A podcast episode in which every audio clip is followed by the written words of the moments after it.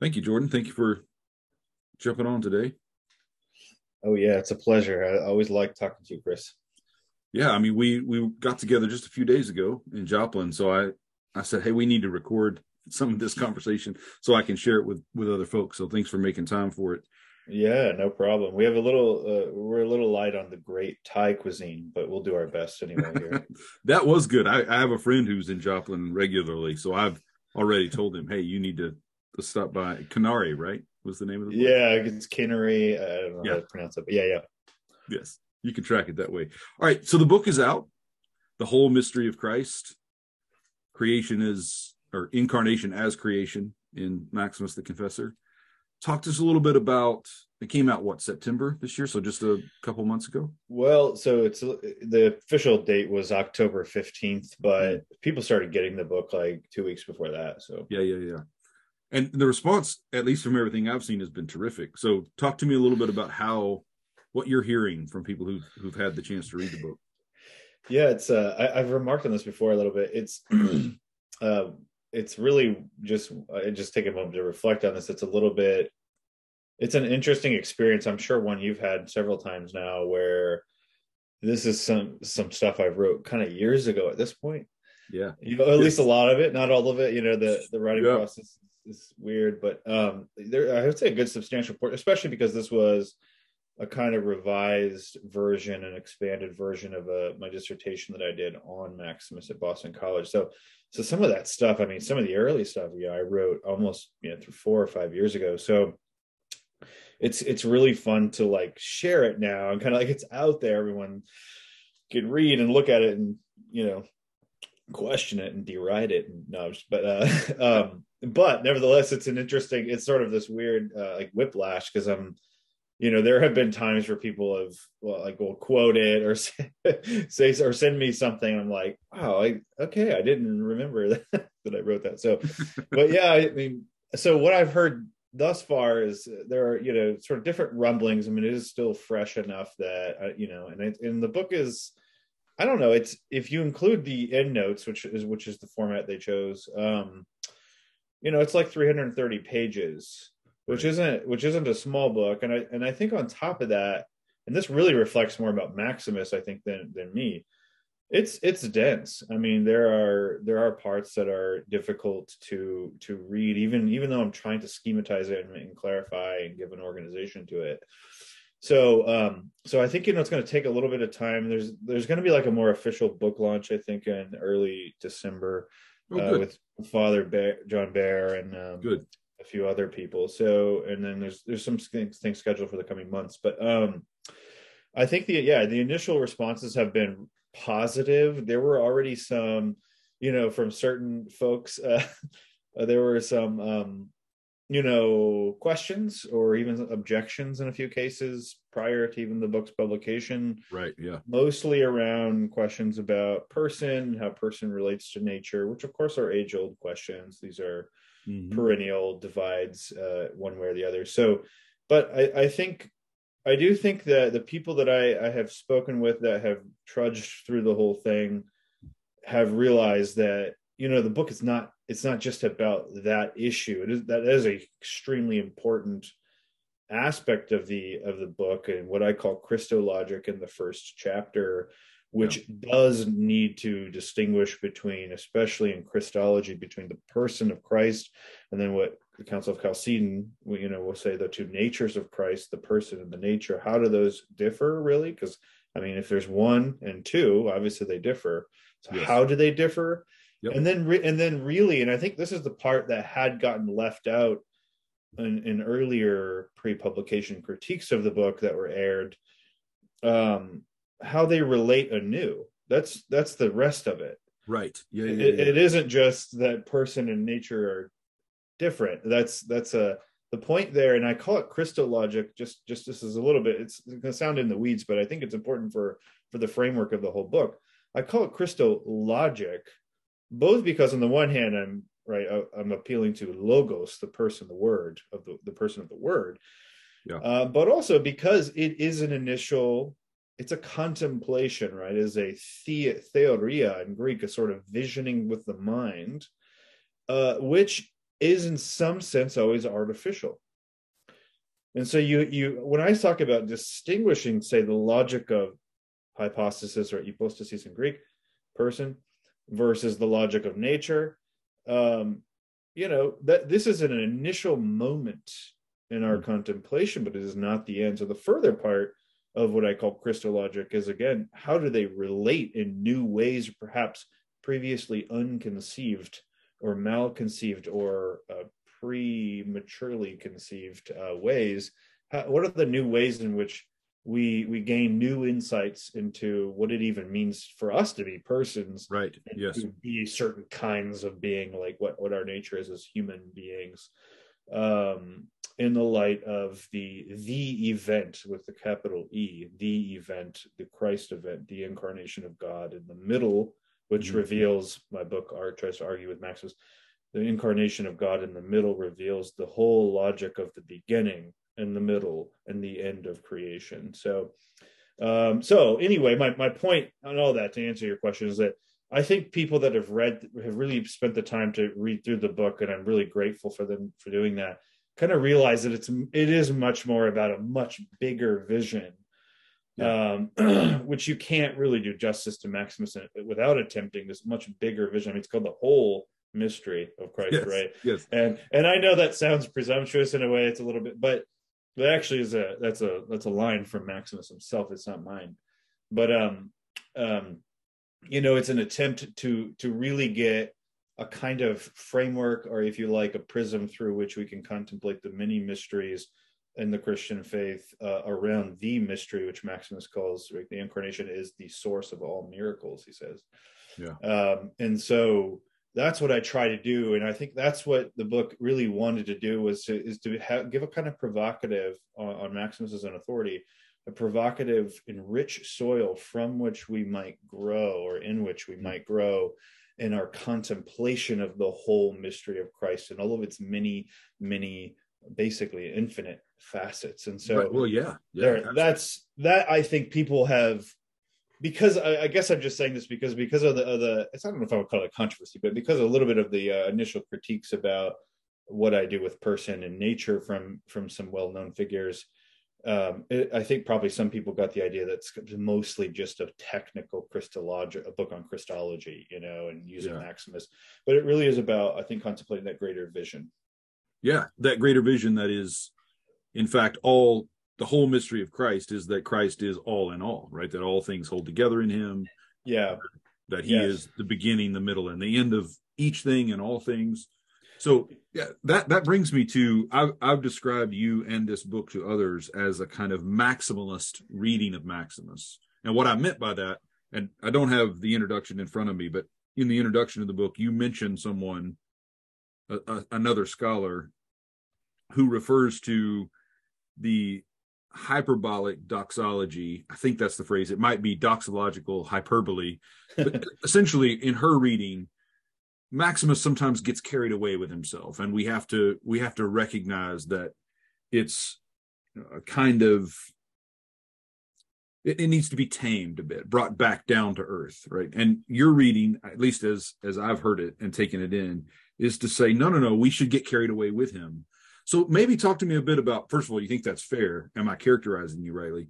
But if if I am, and I'm betting that I am, then talk a little bit about the what what is the good of that way of doing theology that kind of no holds barred open to to to the wildness of that whole mystery rather than trying to to tame it or draw it back down to the categories we're already adjusted to yes. So there's two levels to a response. I'll give to that that question. One one would just be you know if i'm putting on my kind of nerdy historic historical glasses you know and exegetical like interpretive glasses it really was the case for me autobiographically even that as i always say really three weeks into uh, a course on maximus that i honestly haphazardly ended up getting into i didn't even really intend to and i didn't intend to write on maximus at all um, within three weeks of just reading him and specifically his ambigua at that point i just knew um, that this was a thinker that was worth spending time to this was a master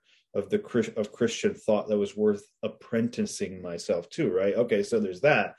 well then the que- the next question is what does he mean when he says these these things is it you know you it, you can't just revere a text from afar. It isn't a it isn't a cold object that right. or sort of a corpse that you have to uh you know um you have to examine uh post mortem it's it's a living thing. And so and so you have to ask yourself what what does this thing mean? What is it saying? What does it signify? What what is its spirit even? And so um and so on that level on just the level of trying to understand the texts i i kind of quickly realized that uh, not everyone by the way i mean i, I don't want to be you know uh, there has been a I, I guess i should throw this out there has been a little bit of a uh, I don't know if it's a critique, but just a, a, a caution, which I think is understandable to, to, connect to the first question. That some people are sort of like, you know, it sounds like Jordan is saying like everyone got Maximus wrong for all these years, and he's finally come along to, you know, yeah. clear clear it all up or whatever. And um, and it, it isn't what I think. I mean, I don't think scholarship that works that way. I don't think thinking generally works that way, and I certainly don't think Christian thought works that way. And I think anyone familiar with the Christian tradition knows that. I don't think, uh, you know, Karl Barth or, uh, or or Bonhoeffer would somehow say that oh, their insights were arrived at simply by authentic self expressions in a romantic way, right. right? Even the people that they disagree with, Saint Thomas Aquinas certainly said that. He even said you should be thankful for heretics for that exact reason uh, yeah. because they applaud you and they right incite you. And that's an old that's an old trope, but I think it's true. And so that's just as true here. However, you're right. You're, I agree with you that the framework of my book, and I did intend intentionally frame it this way, like rhetorically, was you know um, Maximus says these things, like right the, the central text of the book in Ambiguum seven twenty two, the Word of God, very God, wills always and in all things to actualize the mystery of His incarnation, always and in all things. Yeah. Or how about where the book's title comes comes from? Question sixty, question Thalassius sixty, where he says, you know, um, in Christ, and he's really in context referring to the historical event, the incarnation, the birth of the Word of God from the Mother of God. In Christ, all the ages and all of the creatures in those ages have received not just their end, but their beginning. They're our key, like yeah. their the principle, yeah. their principle. and so you know, and there's a million, uh, uh, well, a million, a lot of other texts in the whole book yeah. that I, I spent a lot right. of time discussing, like that, that are very bold and they're very, they're kind of beautiful and charming and enchanting and perplexing. And so that's all over. Anybody, you know that well. A lot of people, you know, anybody, uh, your listeners that I'm sure have read Maximus largely at your urging, you know, you know that you can't go very far in Maximus when you run into these texts like, oh my mm. goodness, this is a this is breathtaking. And but the question is, you can be perplexed all you want right before a text like that. And then the next question of course always comes back to that boring historical interpretive one. Well what does what does this actually mean though? right right right. And so on that level you know of course what what do you what does a good nerd like you and me do whenever whenever we're really interested in a text uh, especially an old one? Well you go to books on them you go yes. to other scholars and I did find lots of help there. I, there's no way that I could could have thought what I think now without the the help of those scholars, especially certain ones like Hans von Balthasar, right? Um, Polycarp, Polycarp Sherwood, who was a Benedictine uh, monk, who was a great scholar. Maximus Paul Blowers is a friend of mine now. I consider and right all these different people. So I'm not Father Maximus Constas. I took courses with him so uh, and I, and I don't uh, anyway bind any of them to my conclusions, but nevertheless, like, I, I, yeah. I'm def- deferent to all these people. However, I hadn't I had never fully, even with Balthasar, who I think was the closest for me. Yeah. And yeah. I would add in the greater picture of things, especially in the West, the other person that's closest was Eriugena, John Mm. John John Scotus Eriugena. And I'm, yeah, I've got a question about him for later. Yeah, yeah. good, good. I'm actually just rereading the whole Periphyseon because yeah. some stuff I'm working on, and I'm I'm I'm very impressed by him. But um, so um, but yes, I I wanted to say, you know, a lot of I think that that scholar you mentioned, her name's Anna Williams. She's a good scholar. Wrote a great book on Palamas and uh, Aquinas, where you find this uh, statement. What I wanted to say in the introduction was, I think she really is just saying pretty uh, ref- with a refreshing honesty what a lot of people perform which is they get to this these texts and they say well like knowingly or not, they insert a lot of other qualifications, which basically amount to, well, surely he doesn't exactly mean that Right. as stated. Yes, right. Right. I mean, always in and all things, his incarnation. I mean, isn't what about the primacy of Christ? What about Christ as the exceptional, sort of amazing miracle? And in some theologies, right, an event that maybe even couldn't have wouldn't have happened at all had it not been for the fall or something, right? A sort of Yeah. response. So how can he say that that always and in all things that that's the eternal will of God? And elsewhere he calls it the divine counsel, which is the perfection or fulfillment is the word the fulfillment of the divine essence is the incarnation always and all i mean what in the world Right. And so a lot of people read these statements and i think understandably because because questions arise like well hold on if that's if that's true Yeah. then x y and z let's like raise Mhm. questions or objections or perplexities and so rather than than do that i think most of the course other than with the exception of a few scholars most of the most people have taken the other course which is which is what she just says clearly which is you know this is hyperbolic doxology uh, he's just kind of getting carried away with his own rhetorical and poetic brilliance and expression Right. Right. and so uh yes very much so my book was originally the dissertation and then the, the book especially more so because i expanded quite a bit it really is just an exercise on one level of well that's one way we can go and many have gone. I want to try this other way which is a, a road less traveled if you will uh, which says let's just see if we can accept what what he seems to be saying with great precision by the way. I always add this right? Maximus Right. was not a mind to sort of be sloppy with his words and his precision. He ends up being tortured as an 80 year old for precision in christology. So it did seem on the surface a little bizarre to me if he would just be at the same time haphazardly throwing out these descriptions of say creation as incarnation the way i put it at least. So i wanted to see what what would follow. Both both for other parts of his thought other writings uh, for for certain anomalies and seeming even seeming contradictions in his thought that people have noted or have danced around would they be better illuminated if maybe we took him more seriously in these other texts uh, so there's that that level right? The point is there's that level of kind of just exegetical. It's what you want to it's what you want to do. You want you want to pay respect to any great thinker is you want to presume coherence before you just make a judgment right? A Right. criticism. Yeah.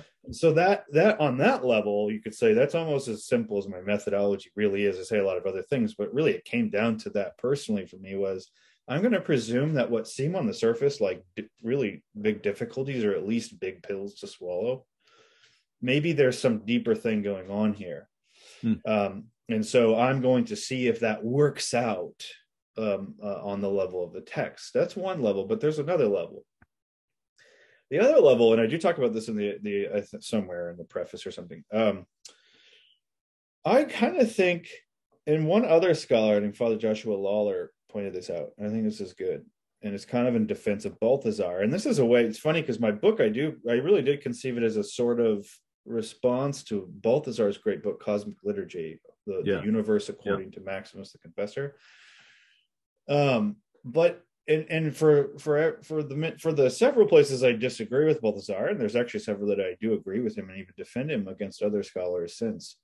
Uh, one thing I don't disagree with him on is is this approach to Maximus, which says if he really is the brilliant and even perhaps for some inspired thinker or luminary in the Christian tradition that the East certainly has come to see that he is, and the West, I think, even more uh, or more so now in the last hundred or so years.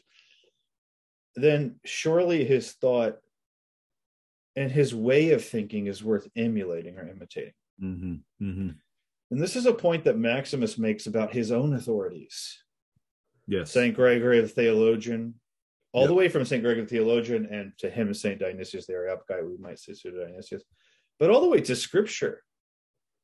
Yeah. I mean, how how often do we run into a Scripture and we say, you know, well, I mean, that's, I mean, look, uh, to to to to come back to uh, the title of the book, you know, we could go to Ephesians one ten and say everything in heaven and on earth has been recapitulated in Him Yeah. Yeah. in Christ. I mean, I mean, everything really.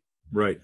isn't creation kind of one thing and then the Yeah. incarnate uh, christ is sort of another thing later on the later a later episode on the stage of the drama of creation right so so you have to start you're you're stirred your Mhm. mind and your spirit is stirred to think deeper so one thing that i kind of came to see was that in fact of course this can be abused and and you know so you know you have to sort of take my word for it i suppose but to really revere or venerate even or at least respect the the thinker and the spirit of maximus as it comes through in his writings i i, I probably ought to imitate the way he interacts with his own authorities Yes, right. Including like from scripture and for him the fathers and tradition which is to say i'm going to presume that the generative power of their thought is nearly or if actually limitless Hmm.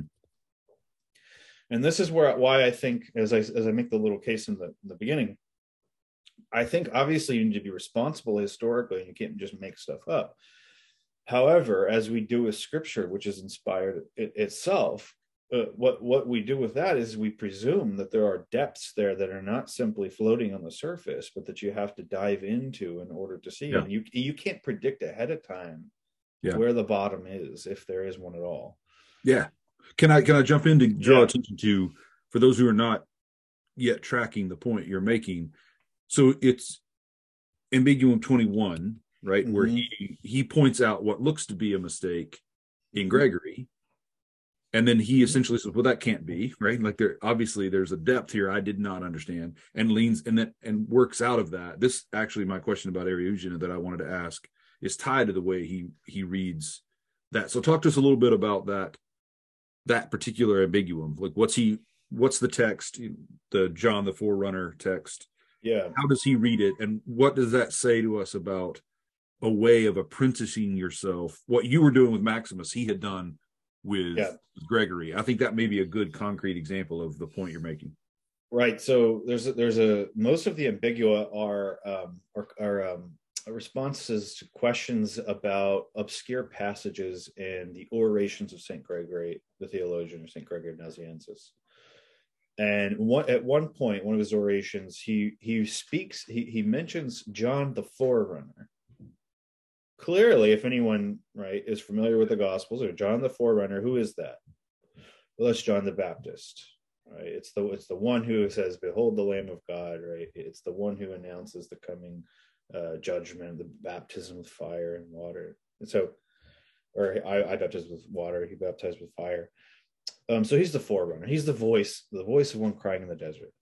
Well saint gregory after mentioning john the forerunner really goes on to quote and reference the author of the gospel of john john the the evangelist and there's if you're just looking at it you know like a lot of scholars today if you're looking at gregory's oration you would just most of them would just say look he just he slipped up I don't know. Right, He, he right. said the wrong. John. He, he conflated. Uh, elsewhere, he knows there's, there's there's two Johns or whatever, maybe more. And um, Maximus can't do that, Right. or, or he refuses to at least, and he he says no. And you know, look, there's we can't psychologize too much, but basically his presumption, the operative assumption, when he approaches a, an authority like Gregory of Nazianzus, is almost it's it's identical to what Origen and others had said about Scripture, which is when you when you are confronted on the letter of the letter of the text on the literal level, when you're confronted with an absurdity or an obscurity or even a contradiction, consistency, in Origen's words, right, the Holy Spirit has arranged this as a as a, as a kind of uh, a, a stumbling block to stir you on to to dig deeper, right? And Maximus approaches his authorities even post Scripture, the ones who are commenting on Scripture ultimately, because for him, by the way, it's the one word incarnating throughout the whole thing Yeah. and through through the text and through its interpreters and through the readers and so on. Um, he's you know he's he approaches Gregory the same way, and so what he ends up saying is actually in this apparent inconsistency, it's confusion. What he was saying was that the Gospel of John, well, mo- most of us, right, would consider the last or one of the later writings Yes. Right. certainly the last of the gospels perhaps so there's debate um actually the gospel of john is the forerunner of what he calls quote the greater word yeah. You uh, you, you hear resonance there of like the whole mystery of Christ, right? Absolutely, the great, yeah. right? The incarnation always in all things. And it opens up into this beautiful and long uh, meditation on the way God, the Word, is present in His incarnation, the way He's present in this moment, and the fullness to come. All of which the Gospel of John, and therefore the author of that, that John, John the Evangelist, is forerunner and herald. Yeah, yeah. And so you he unfolds that. He's going to do things like that all the time with with Scripture as well in his other big work, the Questions to Thalassius.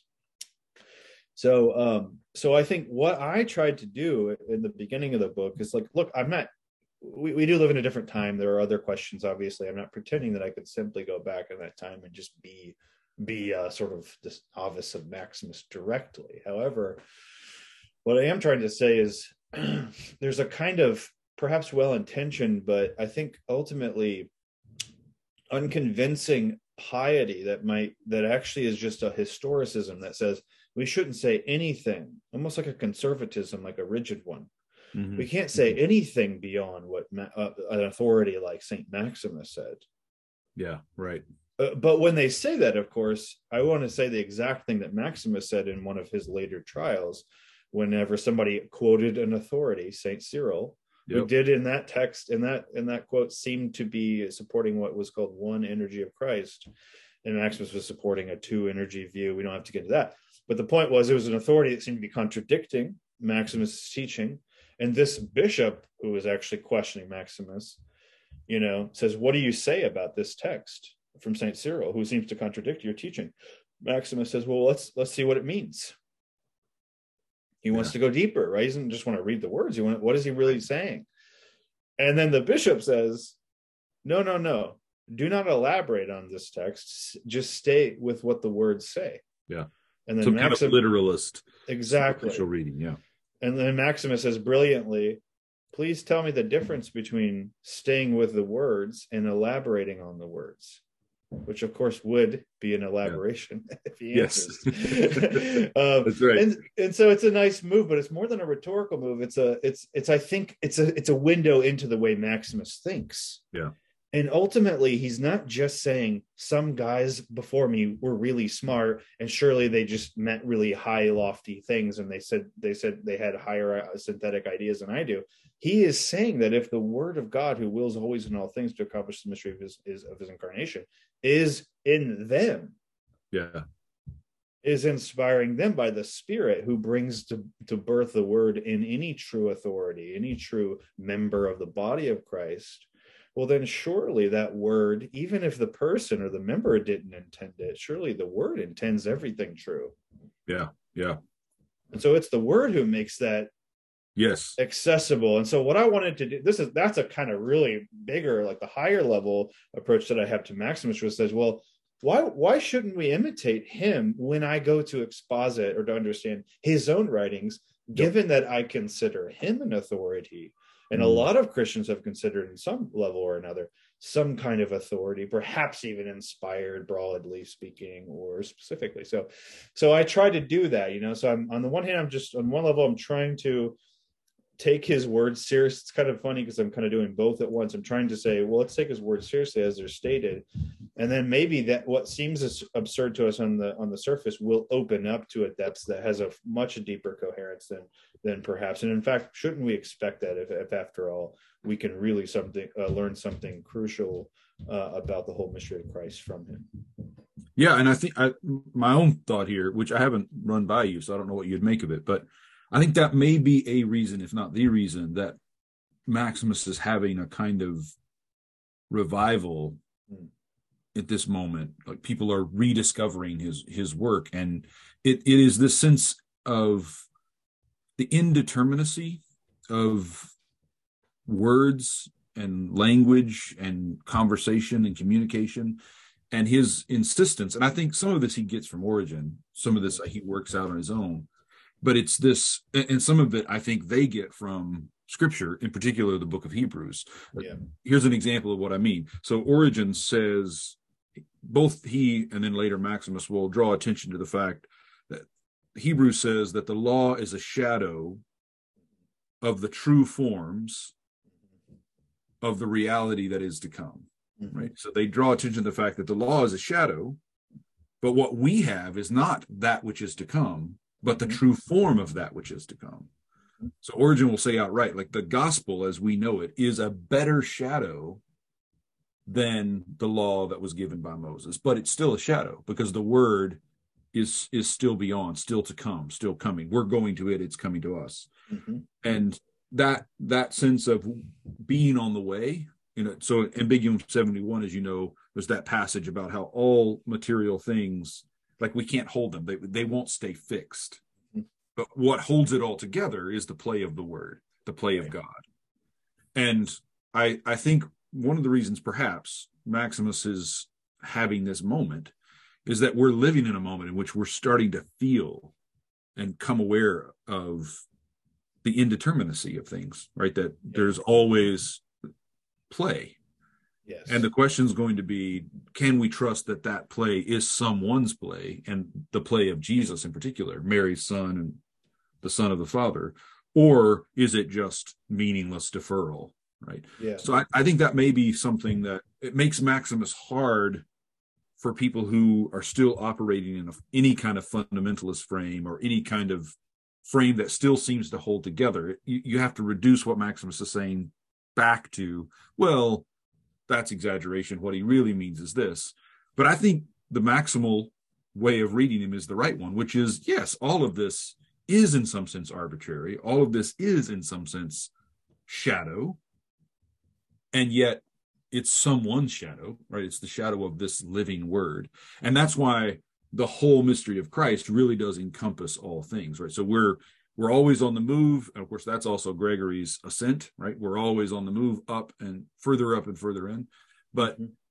there is a but that's not a a despairing deferral, you know, hope deferred making the heart sick. That's this play, this intimacy with this word we already know. So talk a little bit about what do you think there's anything to that? That this is the moment where we most need a thinker who tells us not to be afraid yes. of the uncertainty? I, I absolutely I couldn't agree more. I, in fact, I was I was talking to someone else. I can't now re- recall what what interview it was, but it was the point you're making is to me.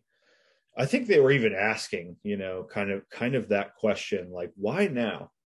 you know and, and, that's that's tough and as as Origen himself also says you know it's it's uh, like almost only of he's saying this about evils but he says almost you know a fool would try to explain a particular evil and uh and only a wicked person would ask for an explanation but this isn't that. You know i think they're, they're, they're it's okay more on, on the, it's okay more to to imagine and dream about god's goodness because those that's infinite.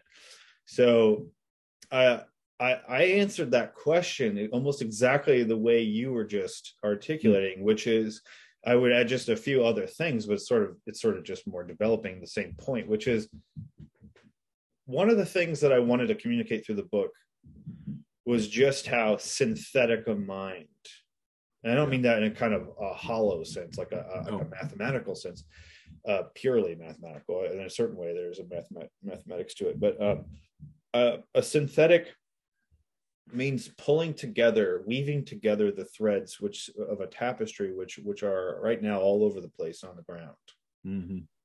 a kind of i can't see anything. It's a mess. It's chaos. And one way i like i used to illustrate this when i when i had students i would i would even open my intro class to say and say you know uh, just 100 years ago we knew of no other galaxy except the milky way. Mm. yeah. Now, now we can see about what 2 trillion? Yeah yeah. Each one of those has billions of suns of stars. Each one of those has perhaps dozens or you know five or six planets. I mean, and this is just the, the horizon is ever receding. Yes. Every time we think we've conquered, conquered a domain or we've peered into some sphere, we realize it is just a grain of sand. And and and you know I, I, here I recall Pascal. He speaks of the two infinities: the mm-hmm. infinity of the minuscule and the infinity of the magnitude. And yes, and, and here we are suspended between infinities. And now, for him, at, the, at least in that text, I'm thinking of this strikes fear in a way, right? This is a sort of it doesn't have to. I don't even think for him it always did. Um, it can also it, it, that's actually a question, right? In light of the of, of the of the threads on the ground or of the ever receding uh, horizon, or however you want to put it, I do think we are living at a time maybe uniquely. I mean, I'm not sure I, am positioned to to know that, but in a certain way, that there are so many things that seem to be spiraling apart from each other, not just space time. Yeah, right, um, right. Not just space time, although very much that, but um, but you know you go down to the quantum level or well, we could even get out of science. We could just say like how about our greater awareness of of uh say human history itself? Yes. Yes. I mean we have written records from what? I don't know. Three four or five thousand years if we were talking about actual texts but uh, or, or like little inscriptions or little markings. Uh, maybe up to 10,000 if you're just I've I've heard yeah. 50 you know if you got cave paintings or something. But um but you know human beings were around for hundreds of thousands of years before that yeah. at least versions of it let's go to the planet 4 billion years let's go to the whole universe right yeah. uh, so it's so it's a, it's it's our the smallness of our the narrowness the minuscule perception we have of our own history let alone of the whole cosmos and then and then how about all of the social political upheaval and the new changes that have happened just say in the last century yep. right and you could go down the list almost in any domain of human knowledge or investigation or inquiry. And what you feel, at least I do, is is a is a constant um it's an ever receding horizon and it can be dizzying and, and actually paralyzing. I've had students that said that to me actually. Yeah. I, I, you know, they're not talking in a seminar setting and I'm like, like guys what's what's up? Like you know i'm trying to be cool here. I'm a hip guy. Whatever you know i'm trying to learn the the, the you know the songs you like so i can connect with you. I, I, would make jokes like that that are bad. But um you know and one time this kid really just was really frank and i think really helpful. And he's like you know that i think sometimes it's, it's not that we don't think it's interesting. We just don't we just don't know what to say and we see that even people like you or other people have studied for even longer or maybe don't even agree on some basic things. How are we to know? Yeah. and i think that captures it. I was just reading this uh, um, the um, physicist carlo rovelli his book the order of time. He makes exact same point that i had made before so i feel very validated. But uh, where he says you know what happens to you when you grow up and you realize that the world is far different than you thought as a child? Yeah. Why would that not happen on the level of humankind. And so hmm. we live at a time. I'm just saying all this because I'm painting a very vast canvas here. Well, it, just for helping people get a handle on it, I think this is what Bonhoeffer's talking about when he talks about a world come of age. I mean, at least I think that's a mm-hmm. part of it. That there's a there's a sense in which, as a species, as cultures, as a people in the broadest sense, in the most encompassing sense, we are coming aware of the nature of our reality in ways that are dizzying, are overwhelming. You know, I, I had a dream just a few weeks ago, a, a, a, nightmare, and there was some kind of like malevolent presence, like giving me this view. Uh, it's almost like a reverse zoom. So I'm kind of started out on my on me in the bed, and then slowly zoomed out and just kept zooming out and zooming out and zooming out until I, I was seeing like something of the whole scope of the universe, right? Mm. In, in, dream state, but like yeah. that level. And there was this this kind of sinister laugh. Nothing was said, but like what I sensed was, and you think there's any kind of meaning to you or your life, right? Like that. That's a mm-hmm. you know a pretentious dream to have. I mean, I can't have it. Can't help that that's the one that came to me, but but, but that's what we're talking about, right? Like on a, yes. know, almost like every level of our lives we're we're experiencing that either consciously or unconsciously all the time that we're just overmatched by the sheer scale of complexity and seeming indeterminacy if not meaningless of all things. And and maximus is one of the theologians who has who seems up to that challenge right? Who seems yes. up to don't be intimidated by it laugh in the face of that because this is the play of god. Exactly. And that's that i think is is is about the best you know take I could give or agree with you on in terms of why now you know in a bigger picture. I mean, it, like you said, it's it's anywhere you look. It's whether you look within.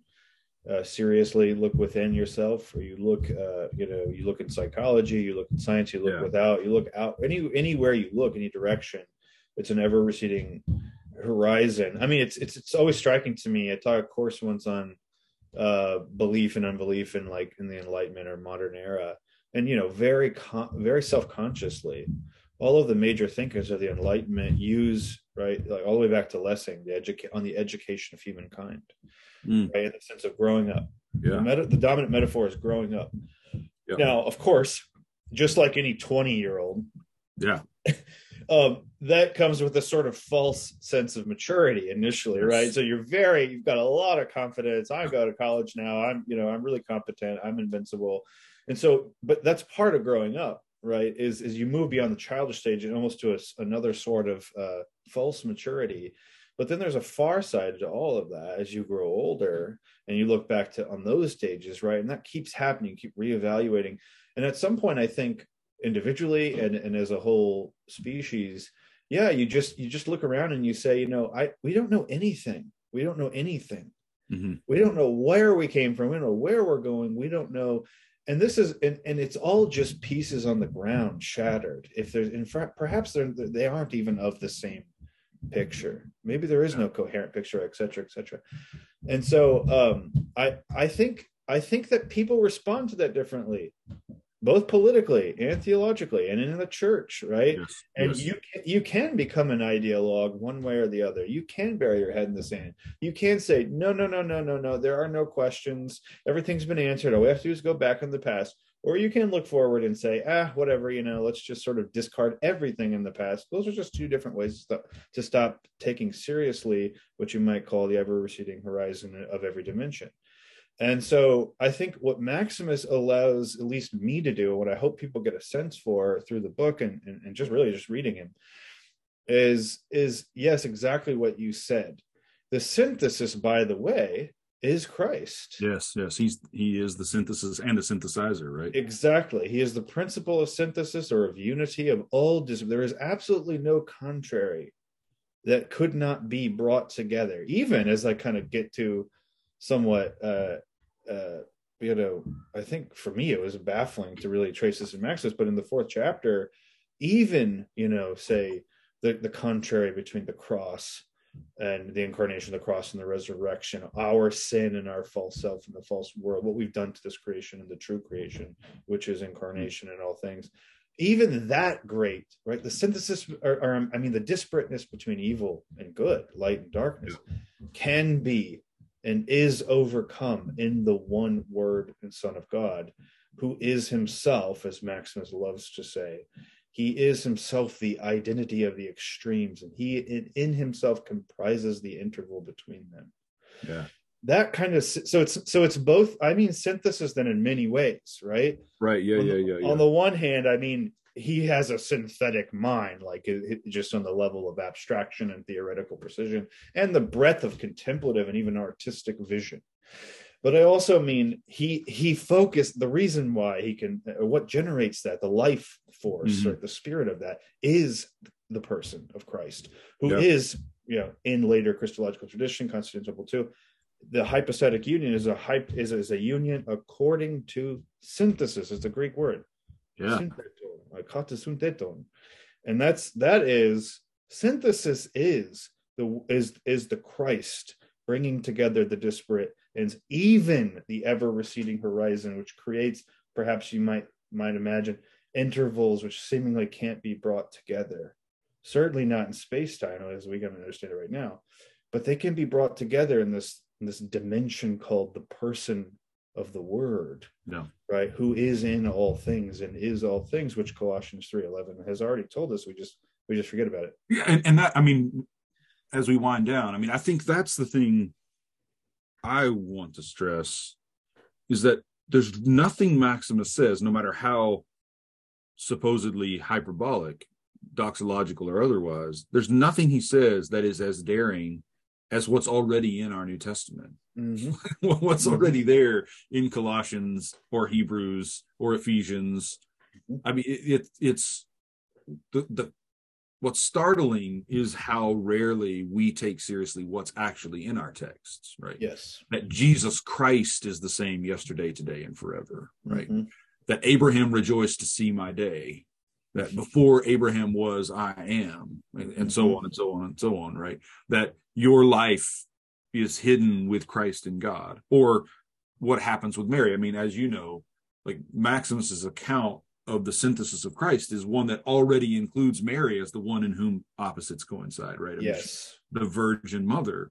Yep. So like that that sense of Christ as everything and everything, all in all, I yeah, I don't think we can overstate it. I don't know if you've read Iain McGilchrist or not, Master and His Emissary, or the late the newer book, whose the title is slipping my mind right now, but that's the one I'm reading. It's multi multi volume, massive work. Rowan Williams had recommended it, so mm-hmm. I I had grabbed it. But and I'm way oversimplifying, but he argues that the human left brain right brain experience is essentially it requires us to know how to synthesize and that we have to have imagination to do that well mm-hmm. and that what we know of as the modern or contemporary west quote unquote has lost that capacity. It's it's dominated by left brain orientation and and therefore it's kind of law all it can see are the threads on the floor like it cannot imagine anymore a tapestry that kind of draws all that together mm-hmm. and i think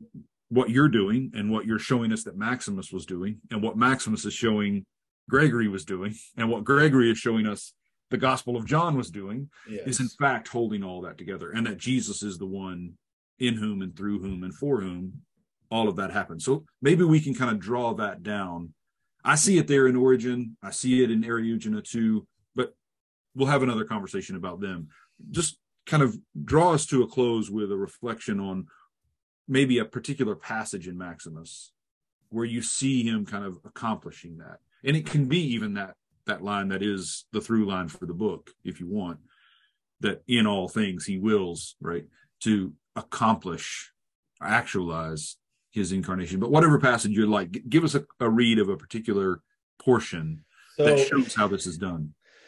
So actually, I, I would love to. There's a yeah, obviously there's several I'd love to go to, but the one I think that might actually make most sense in a way, or kind of get to to the heart quickest, is one that comes in the the fifth chapter of the Mystagogy, mm.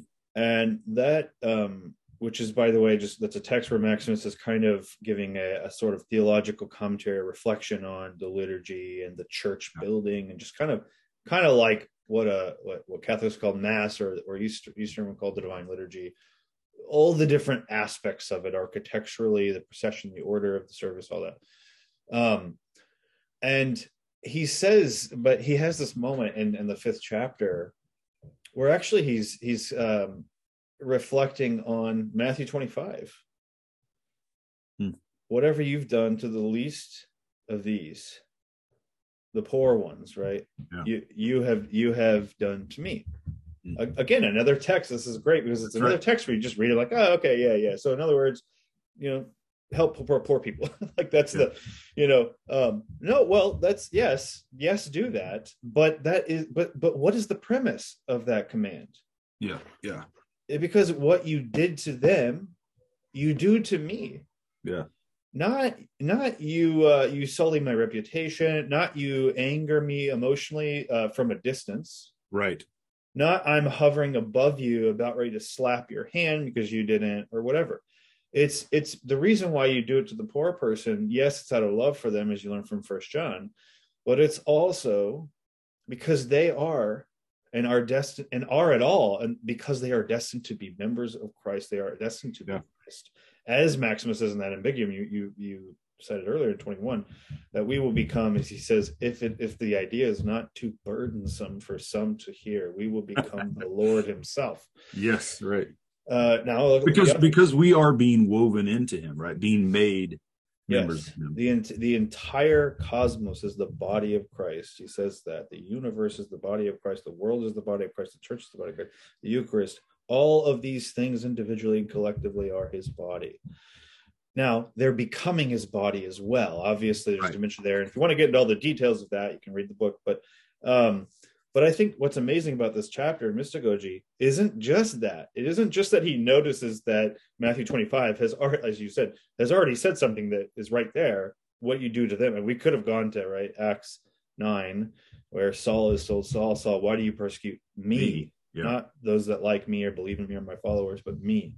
Uh, we could go to Colossians 1.24, which I still happen to think uh, does ref- reference Paul's filling up the sufferings of Christ's body and, his, in himself. Yeah um, we could go all of that, but what Maximus goes on to say, he's so hyper conscious of what he's saying, right? Because what we're talking about here is a great interval, a seeming opposition, not just human beings and God or mm. create mm. a creature and creator, but the poor person, yes, fragile, the broken, the weak, the forgotten, the many, many, many faceless people that you never read about in history he says, and what Maximus says, is he says, and if the poor man is God, and then he stops, and in the translation you have to do a dash, and you say, God Himself says this.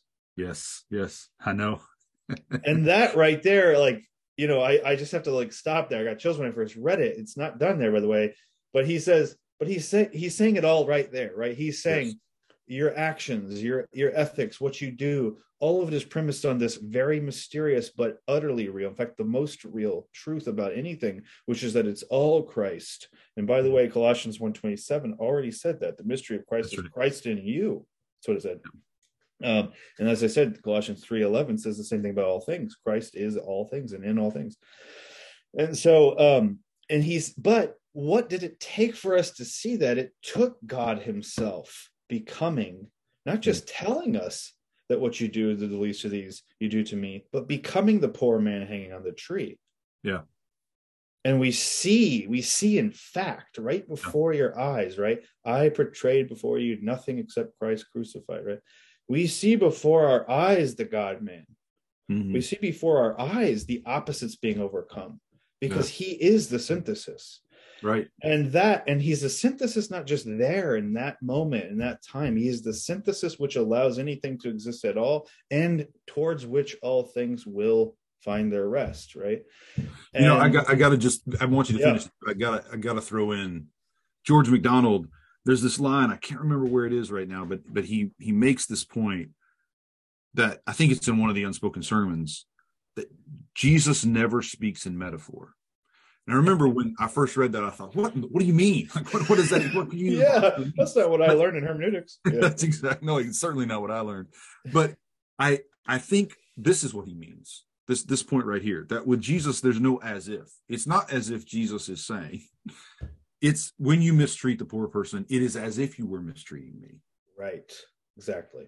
Because Jesus is his relation to us is not as one thing among many He's not an exemplar. He's not the standout who is among us as the one we all imitate. He is the source and guide and goal of all of our being. And that means there are no as ifs with him. He doesn't, when he says, I am the bread of life, that's not a metaphor, or at least it's not only a metaphor. Yes. There is some way in which the reality of life itself, of bread, the sharing of bread, nutrition, nurture, sustenance, all of that receives its reality from him. So when he says, I am the bread of life, he means it actually, right? Yes. And so on down the line. Yes, and that that actually is perfect because later in that Mystagogy in that text, based on what I just said, right, and what you just said, that kind of that's the framework. He can say in the 24th chapter of that same work, he can say that the word mystically suffers in all who suffer in proportion to the amount that they suffer.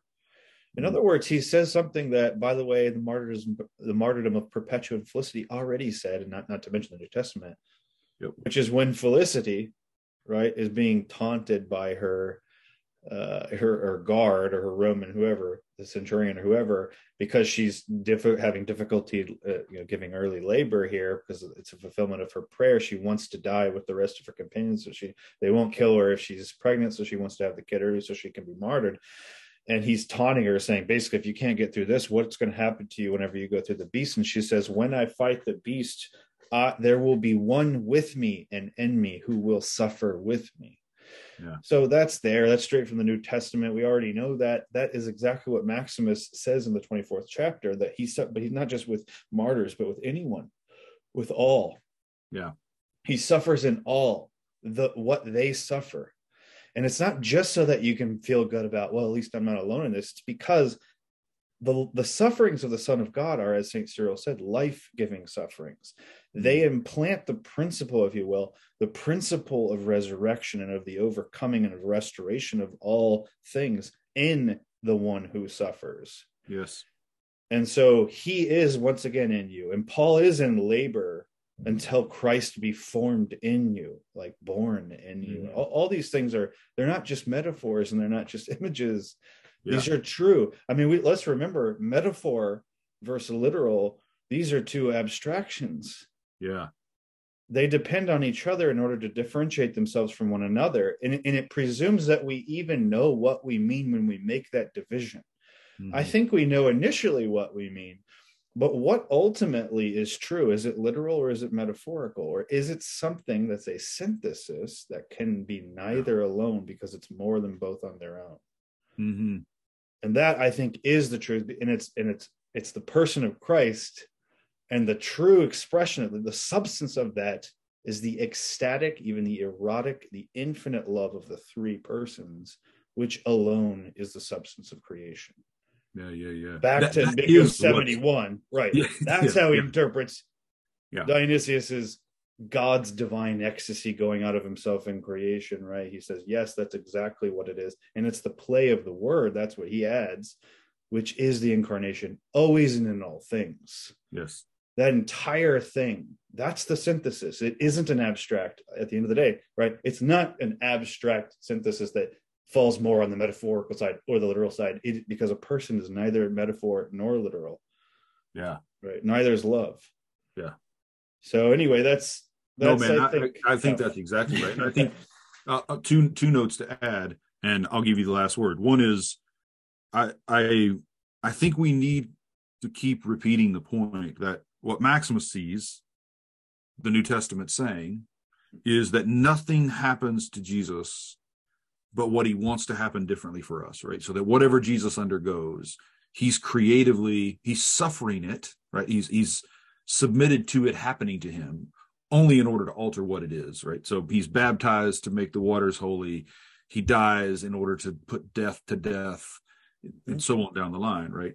That nothing happens to him what, what he wants to happen differently for us. And nothing happens to anyone or anything that's not taken up as his own, right? So yes. any anything that's ever happened to anyone, however forgotten and lost they may be, however abused or marginalized they may be, that's not lost on him. Right? He not only sees it, it is his experience. And I think that yes. that's what I hear in the Christ is the poor man. God is the poor man. In fact, I think you can make the case that that's what's happening in Matthew when Jesus says, The poor you have with you always. And at the end of the gospel, I am with you always. Mm-hmm. The reason he knows that the poor are with you always is that he will be with us always. Mm-hmm. And the way he is with us is in those who suffer most, right? Those who mm-hmm. are most at the mercy of the world and its gone wrongness.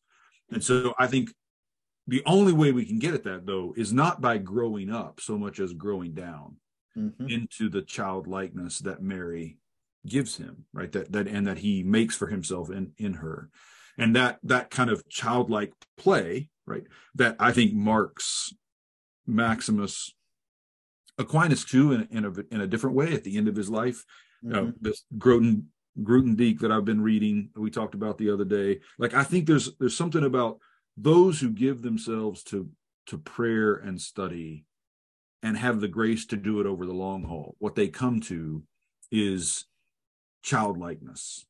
And yes. that in that childlike wonder and openness to the wonderful we start to get a glimpse of how god can hold all of this together. It, that is beyond us. Like it it can't enter into our hearts and minds what god has prepared but we can in this childlike way kind of give ourselves to the mystery of it without assuming that it's meaningless right that there there is a wholeness and integrity to what god is making so i'll give you the last word on that for yeah. now, we'll, we'll record later. I want to talk more about how Eriugena works with all of this because I'm I'm fascinated by him as well. But yeah, we well, no, no, no. There's there's so much here to talk about, but and I would I'd love I'd love to come back and talk more about any of this, but um, yeah, just a just a quick note on the Harry Eriugena thing. I mean, it connects. He was quote. I was just reading him a little bit ago, quoting Ambiguum 42, which which is also to, it proves your point or at least illustrates your point in maximus where maximus even says that that the words birth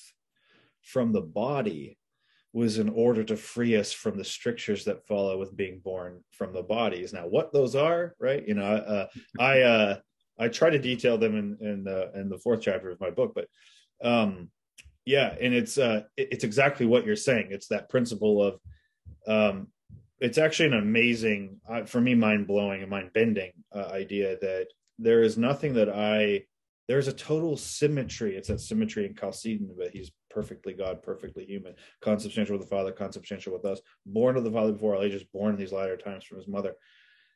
That what that means is that since he himself is, as it were, on both sides of the apparent divide, he yeah. is the same yet today, yesterday, forever. So by the way, he's the same, right? Even through time, which is which is why time can move at all. Right. Ultimately. See, right? that's the point right there. That yes. time is what it is because he is living it, right? He's and making that, time. Exactly. And that in that ambiguum, by the way, the 21 that you were you were earlier, he says he has this fascinating uh, phrase where he says the word is present to us as the present is to the future. Mm and it's this sort of sense where he's already as it were to speak kind of a little bit strangely he's already in the future he's already future mm-hmm. but he's already now just like you are and he is the link therefore yep. pulling those things together anyway maximus has wild speculations about time and stuff that i get into a little bit too but but the, i think that what we come back to the, at the end is exactly what you said which is that there is there is nothing that I experience that is something that is somehow alien to the word himself. Yeah. And the yeah. fact that he experienced it, in fact, was the condition, or at least the possibility. It made the poss- made it possible for me to experience it anyway. Even, and I think most profoundly, even our rejection of him. Mm-hmm. There's something in the uh, in a lot of the Eastern churches that I've gone to that's kind of amazing. Now, all of them have this, but you know, the iconostasis there in the middle of that big screen, and then behind it is where a lot of the service goes, and then they bring you know they bring out the the uh, yeah the bread of life, you know, right the, through it, and so but but above that, in some of these churches, there's sort of like a great dome, and, and Mary's sort of up there, and so it kind of gives the the whole shape of like Mary's womb to the whole nave, right? Yeah. Yeah. And so all this stuff, this stuff is, is happening uh, within uh, Mary's womb, because of course the word is within her, and it was. But another additional thing I haven't seen in all the churches, but I have seen some. That's amazing to me. Is that sometimes on above the iconostasis, you got a picture of the the Last Supper. Well, guess who's at the Last Supper? And mm-hmm. guess who's depicting doing what? Judas. Yeah. So it's an amazing thing, like like artistically or in, in terms of Im- imagery which seems to be committing that even the betrayal of the word of God does not happen outside of the word of God. Mm-hmm. His depths, like you said before, right? Yeah. We be, we must become smaller. I mean, that there is just the words of John the Baptist: "I must recede; he must increase." Yeah. And that's because when you recede, you'll find he's gone farther than you could ever imagine in that direction too. That is what makes him great.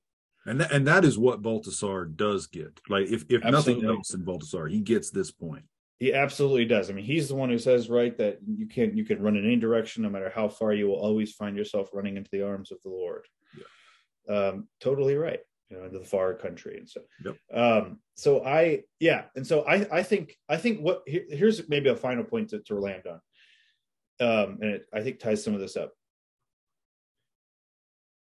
It's actually a false choice to think that the only way we can find profound peace, calm, and security amidst the chaos is either by mastering it with our intellect or by giving up on it as if it really has yeah. no meaning at all and there's nothing there to master. Mm. What you need is what we normally, I think, what we deeply mean by faith. Yeah. Which, according to Hebrews 11, is the hypostasis of things yeah, Yeah, yeah, yeah. Which is which which Maximus sort of plays with and thinks, well, why, why wouldn't that hypostasis be the hypostasis of the Son Himself yeah. in you? He is faith. Yeah, he is faith. He is this. He he and Mary became the seed of His own birth, and He does the same in you through faith. Yeah. And and so what your job is to do through the Christian life is to allow the word of God to be born in you. And this whole thing is exactly that, the letting go, right? The and so what you can do is you can find the peace that transcends understanding because you realize that however the details work out and the mechanisms and the things we've yet to understand et cetera et cetera and the ever receding horizon you already know that there is no depths that, w- that the horizon will reveal or magnitude that the, the horizon will reveal in any direction in any domain that isn't already the word himself yep. who is in you yeah that's the beginning i think of finding a kind of sober head a calmness the peace of the mystics and the contemplatives in a world which is otherwise quite dizzying and paralyzing right? Absolutely. Man that's a good word. Thank you for this jordan. I think that is exactly the place to stop for now but we'll, we'll pick it up again soon okay? Great. Thank you chris. Again